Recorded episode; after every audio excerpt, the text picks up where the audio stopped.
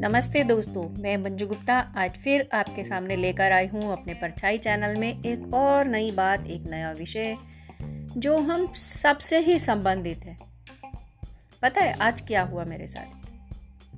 मैं जैसे ही स्कूल से निकली और मेट्रो से उतरी तो मेट्रो से उतरते मैंने एक रिक्शा लिया। रिक्शा खाली था, क्योंकि चलता हुआ रिक्शा ज़्यादातर लेती हूँ। तभी अचानक पीछे से दौड़ता हुआ एक लड़का आया। जो मेरे ख्याल से नौवीं, दसवीं कक्षा का रहा होगा। थोड़ी देर तक तो वो चुपचाप बैठा रहा, लंबी लंबी साँसें भरता रहा, और अचानक उसने अपने बैग से एक सिगार निकाला, जिसको आप लोग वेप कहते हो। ई सिगार वो निकाला। मैं भी थोड़ी देर तक उसके बस्ते की तरफ़ कनखियों से देखती रही कि आखिर एक कर क्या रहा है। थोड़ी देर के बाद उसने दूसरी तरफ़ मुँह करके उसे धुआँ छोड़ना शुरू किया।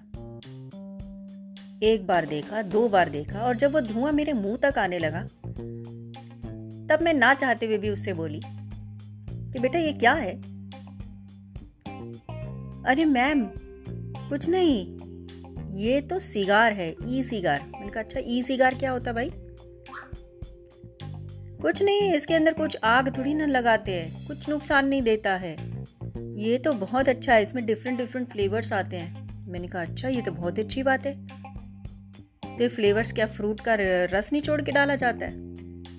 नहीं नहीं फ्रूट का रस नहीं निचोड़ते हैं। केमिकल्स होते हैं बट डिफरेंट डिफरेंट फ्लेवर्स होते हैं। मैंने कहा, लेकिन केमिकल तो नुकसान देते हैं, आप तो साइंस भी पढ़ते हो। तो आपको मालूम होगा कि नुकसान देते हैं। तो कहता है हाँ ये तो मुझे भी पता है, पर ये हार्मफुल केमिकल्स नहीं है। ये केमिकल्स बहुत अच्छे वाले केमिकल्स होते हैं। ये कभी भी नुकसान नहीं देंगे। मैंने कहा, अच्छी बात है। अगर ये इतनी ही अच्छी चीज़ है तो आप क्यों पीते हो इसको? कहते क्योंकि अच्छी लगती है। मैंने कहा, अच्छे लगने का कोई कारण? कूल लगते हैं इससे हम। मैंने कहा अच्छा कूल लगने के लिए आप कुछ भी करोगे। कहते हाँ इससे हम कूल लगते हैं। मैंने कहा, फिर तो अगर ये इतनी अच्छी चीज़ है तो फिर तो आपके पेरेंट्स को भी पता होगी। नहीं, पेरेंट्स को तो नहीं मालूम है। मैंने कहा, क्यों? अच्छी चीज़ तो सब में बांटी जाती है, फिर तो एक है हुक्का सारे पैर, अपने पेरेंट्स को, अपने दादा दादी को, भाई बहनों को सबको दिलाना चाहिए तुमको। उनके सामने बैठ के पीना चाहिए। अरे मैम, कैसी बातें कर रहे हो आप? वो मेरे साथ इतना कैजुअल होता चला गया और अपनी बातें शेयर करता गया। मैं उसे बड़े ध्यान से सुन रही थी। नहीं नहीं मैम, घर में नहीं बताया। मैंने कहा, घर में नहीं बताया? इसका मतलब ये अच्छी चीज़ नहीं है? नहीं नहीं, अच्छी चीज़ है। मैंने कहा तो फिर पापा को तो बता ही देना चाहिए, पापा तो दोस्त होते हैं। नहीं, इतना भी नहीं है। मैंने कहा तो इसका मतलब तो गलत चीज़ है अगर आप इस्तेमाल कर रहे हो तो। अगर आप घर के अंदर छुपा रहे हो कोई चीज़ तो छुपाते तो वही चीज़ जो ख़राब होती है। अच्छी चीज़ तो छुपाते की ज़रूरत ही नहीं है, उसको तो हम ज़रूर सबके साथ बांटेंगे। जैसे आप मेरे साथ शेयर कर रहे हो अभी, आपको अपने पेरेंट्स के साथ भी बांटनी चाहिए ना। अगर दोस्तों ने एक चीज़ आपको बोली है इस्तेमाल करने के लिए कहा है और आप उसे इस्तेमाल कर रहे हो, बहुत बढ़िया बात है। तो ये हुनर तो सभी में बटना चाहिए और पेरेंट्स तो हमारे जन्मदाता तो सबसे पहले उनके साथ बटनी चाहिए। नहीं नहीं, मैम, ये चीज़ उनको कैसे कैसे डांट पड़ेगी? नहीं, डांट क्यों पड़ेगी भाई? डांट पड़ने वाली बात थोड़ी ना है। जब अच्छी चीज़ है, अच्छी चीज़ पे कोई माँ बाप क्यों डांटेंगे अपने बच्चे को? आप ही ने अभी कहा ना, ये अच्छी चीज़ है और आप कूल लगते हो तो हम सारे कूल लगना चाहते हैं। एक एक हम सब लेकर घूमते फिर तो। बस यूँ ही बात करते करते करते करते हम थोड़ा आगे तक निकल गए। और चांस की बात है उस दिन रिक्शा में कोई और बैठा भी नहीं था।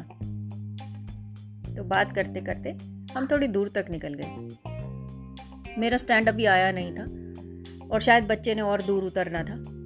तो मैंने कहा अच्छा फिर तो आपके स्कूल वालों को भी पता होगा कि आपने बैग में से निकाला तो आपको मालूम होगा स्कूल वालों ने परमिट किया होगा फिर आपको। कहता नहीं, ऐसा तो नहीं है। मैंने कहा अच्छा कौन से स्कूल के हो? तो अपने स्कूल का नाम उसने बताया एक्स वाई जेड मैंने कहा अच्छा ये तो बहुत अच्छी बात है। मैंने कहा अच्छा ठीक है, उस स्कूल की ये वाली टीचर का नाम जानते हो? कहता हाँ। अच्छा आपको हिंदी सुषमा मैडम पढ़ाती है ना? हाँ। अच्छा तो तुम्हारी प्रिंसिपल का नाम? मैंने उसको बताया। तो कहता हाँ। आप कैसे जानते हो मैंने कहा बेटा? मैं अभी टीचर ही हूँ। और इसलिए टीचर की बात टीचर से छुपी हुई नहीं रहती है। तो या तो आप स्कूल वालों को बता दो और घर में बता दो अपने।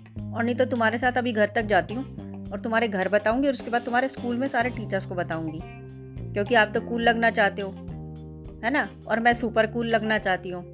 तो बेटर है कि हम एक दूसरे की बातों को आगे बता देते हैं।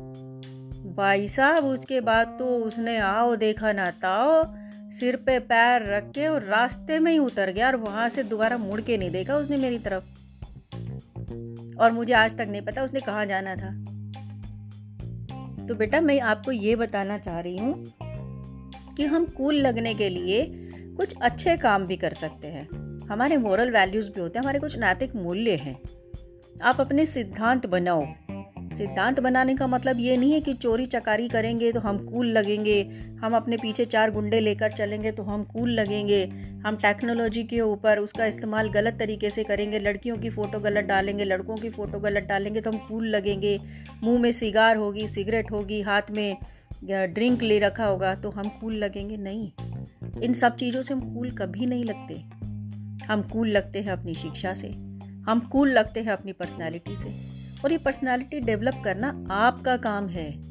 आप पहले एक अच्छी शिक्षा लो, एक अच्छे नागरिक बनो रूल्स रेगुलेशंस को फॉलो करो। फिर देखो आप कूल हो। कूल का मतलब क्या है? जिससे आपका दिमाग ठंडा रहे। मैं तो यही समझती हूँ कि कूल का मतलब ये है कि आप सकारात्मक सोच रखें। कूल का मतलब ये है कि आपका दिमाग ठंडा रहे। कूल का मतलब ये है कि कोई आपको गाली दे तो आप पलट के उसे गाली ना दो। कूल का मतलब ये है कि अगर कोई आपको बुरा बोल रहा है, आप उस जगह को छोड़ दो। ज़रूरी नहीं है हर बात का बदला ही लिया जाए। अगर आप कूल ही लगना चाहते हो तो कुछ ऐसे काम करो जो सोसाइटी के उत्थान के लिए हों। गरीब बच्चों को पढ़ा लो, तब भी आप कूल दिखोगे।